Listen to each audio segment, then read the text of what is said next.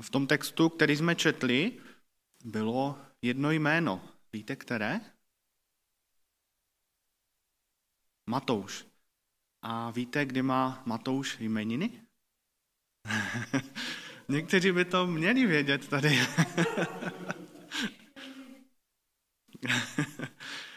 21. září má Matouš jmeniny. A víte, co to znamená, to jméno Matouš? Boží dar, ano. Matouš znamená v hebrejštině boží dar. Eh, milí přátelé, dnešní kázání bude dvanáctým a zároveň posledním dílem eh, cyklu o budovách a lidech. Vychází z textu, který jsme četli v rámci dnešního biblického čtení a nalezneme jej v Matoušově evangeliu v 9. kapitole 9. až 13. verš. Tento text je o povolání celníka Matouše mezi Ježíšovi učedníky. Kázání jsem nazval celník a celnice, což vystihuje podstatu cyklu kázání o budovách a lidech. Dovolím si ovšem v úvodu malou českojazyčnou odbočku. Marně jsem přemýšlel nad ženskou alternativou k povolání celníka jako muže. Hledal jsem různé podobné dvojice, třeba jako název známého filmu Četník a četnice, nebo v koronavirové době hojně zmiňované profese zdravotník a zdravotnice, nebo lékárník a lékárnice. Řekneme-li ovšem celník a celnice, jedná se o úplně jinou vazbu než o dva kolegy v práci. Do příště vyhlašují soutěž o nalezení ženské varianty pracovní profese celník. Čeština je krásný a kreativní jazyk, ale kvůli tomu tady dnes nejsme. Vraťme se prosím do příběhu povolání celníka Matouše. Nejprve je dobré si říci, kdo to vlastně celník byl. V tehdejší době byli celníci stejně jako dnes zaměstnanci státní zprávy. Tehdy spadali pod římskou říši, která v Ježíšově době ovládala území Syrie a Palestiny, tedy místa, kde žili židé. Úkolem celníků bylo vybírat daně a dohlížet na pořádek v obchodování. Princip výběru daní spočíval v tom, že celník nejprve zaplatil římské říši předpokládanou výši daně v místní oblasti předem a pak ji zpětně vybral od lidí. Samozřejmě s patřičnými bonusy pro sebe. Zpětná kontrola výběru daní v zásadě nefungovala a tak se rozmáhala hamižnost, korupce a nepoctivost.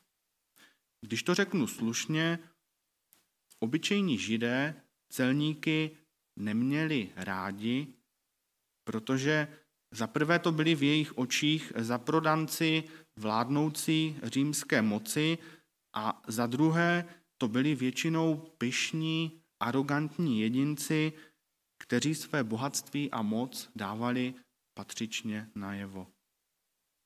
Běžný žid tak měl celníka ve stejné kategorii jako lichvář či vyděrač.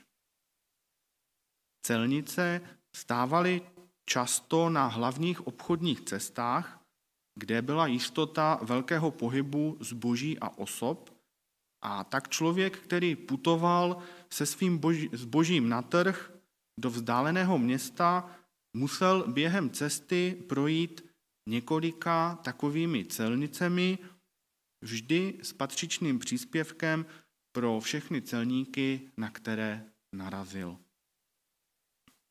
A V jedné takové celnici seděl celník Matouš do chvíle, než šel kolem Ježíš. Pojď za mnou. Tři Ježíšova slova stačila, aby se Matoušovi radikálně změnil život. Pojď za mnou. Představte si na Matoušovně místě sami sebe. Máte dobré zaměstnání, jste sami se sebou relativně spokojení, uživíte rodinu, zaplatíte hypotéku, každý rok si užijete jednu zimní a jednu letní dovolenou, nemusíte se nijak omezovat a máte se dobře. Co by se muselo stát, abyste uvažovali o změně? Zajisté by nová nabídka musela být lepší než to, co dosud máte. Ježíšova nabídka Matoušovi taková byla. Ale mohli bychom o tom polemizovat. V čem to bylo lepší, než to, co Matouš měl? Ježíš určitě Matouše nepřeplatil, nenabídnul žádné zvláštní bonusy, výhody či prémie. Ježíšova nabídka měla přesah do věčnosti, do Božího království. Tady už nejsme ohraničeni pomývosti života zde na zemi a horizontem smrti, protože Ježíš nabízí více. Pojď za mnou do Božího království. Je docela možné, že ačkoliv měl Matouš všechno, po čem toužil, možná nebyl šťastný. Možná své štěstí stále hledal a nemohl ho najít. Pravděpodobně také o Ježíšovi už dříve slyšel a také ho asi toužil poznat osobně. A nyní přichází Ježíš přímo k němu a říká, pojď za mnou. Co udělal Matouš? V Bibli čteme, on vstal a šel za ním. Matouš opustil teplé místo na celnici, vzdal se pohodlného a lukrativního způsobu života a vydal se za Ježíšem. Dal výpověď na celnici a stal se Ježíšovým učedníkem. Velice se mi líbí tato definice Matoušova rozhodnutí od jednoho neznámého autora. Ztratil pohodlné zaměstnání, ale našel cíl. Ztratil dobrý příjem, ale získal čest. Ztratil pohodlné bezpečí, ale našel dobrodružství, o jakém se mu nikdy nesnilo.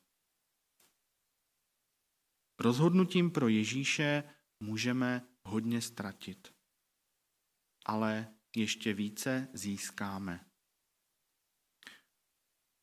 Možná už delší dobu přemýšlíš, jestli stojí za to následovat Ježíše. Udělat v životě zásadní změnu. Možná už si o Ježíšovi něco slyšel, asi podobně jako celník Matouš.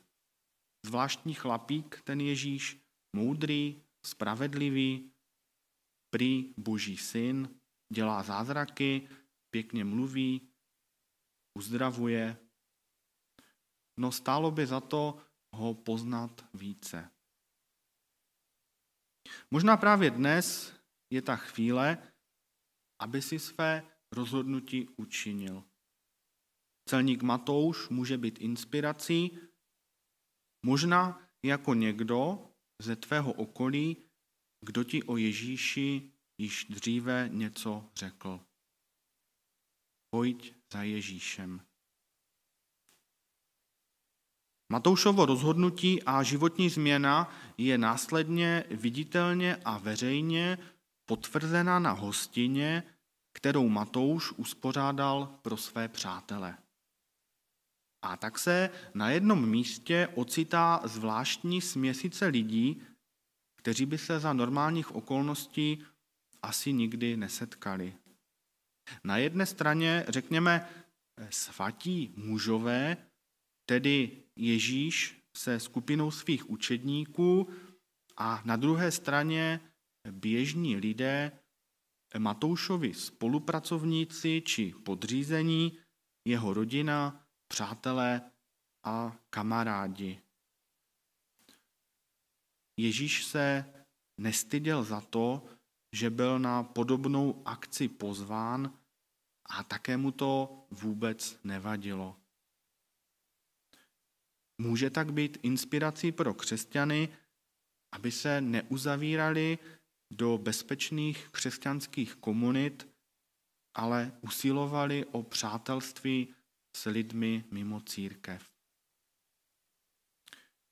Pokud posloucháš toto kázání a jsi křesťan, je ve tvém okolí někdo, komu bys mohl učinit podobnou nabídku? Pojď za Ježíšem. Pokud ano, modli se za toho člověka, aby mu pán Bůh daroval milost a on poznal Ježíše jako zachránce, tak jako Matouš. Pokud nikdo takový ve tvém okolí není, modli se za sebe, aby tě pán Bůh použil jako svůj nástroj pro sdělení dobré zprávy o boží milosti a boží lásce právě tam, kde jsi. Říkal jsem, že Ježíšovi nevadilo, že byl pozván na hostinu k Matoušovi. Komu to ale vadilo hodně, byli farizejové. Duchovní elita židovského národa, tak trochu odtrhnutá od běžného života a uzavřená ve své duchovní bublině. Lidé, kteří se domnívali, že svými obřady a svým pojetím víry mají k Bohu blíže než všichni ostatní. Eh, ti bedlivě hlídali každý Ježíšův pohyb či skutek a tak jim neuniklo, že se Ježíš účastní jakési pochybné hostiny u celníka Matouše. A tak své rozhořčení dávali patřičně najevo. Jak to, že váš mistr jí s celníky a hříšníky? Všimněte si prosím, že jejich dotaz nebyl směřován přímo k Ježíšovi, ale farizeové se tázali Ježíšových učedníků.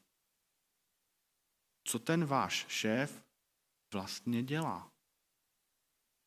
Takoví byli farizeové pokrytci. Ježíš farizeum odpovídá třemi paralelami. Za prvé, lékaře nepotřebují zdraví, ale nemocní. Za druhé, nepřišel jsem pozvat spravedlivé, ale hříšníky. Za třetí, milosrdenství chci a ne oběť. Lékaře nepotřebují zdraví, ale nemocní. V současné koronavirové době vidíme, jak jsou důležití lékaři a odborný zdravotnický personál. Bez lékařů je nám na nic špičkové vybavení nemocnic, rychlé sanitky, moderní přístroje, úžasné léky nebo celé nemocnice, ať už polní nebo běžné. Máme všechno, ale k ničemu nám to není, když chybí lékař. Naše životy se někdy tomuto stavu mohou podobat. Máme všechno, ale neumíme s tím naložit, protože chybí ten, kdo tomu rozumí, kdo tomu dá smysl. Ježíš je lékařem, který přichází za nemocným, umí uzdravit duši a vyléčit bolává zranění, která přináší život zde na zemi. Nepřišel jsem pozvat spravedlivé, ale hříšníky. Ježíšova nabídka života s Bohem přichází skrze poznání vlastní hříšnosti. Já sám o sobě nezmohu nic. Nejsem spravedlivý, nejsem schopen vlastním úsilím dosáhnout záchrany a věčného života. Jsem jen hříšný člověk. A právě tehdy Ježíš nabízí vysvobození z hříchu a věčný život. S Ježíšem můžeš vystoupit z celnice svého života a začít psát novou kapitolu po cestě za ním. Matouš, boží dar, na to přišel, že je hříšník a že potřebuje Ježíše. Milosrdenství chci a ne oběť. Pánu Bohu nejde o obřadnictví, o okázalé, ale povrchní křesťanství.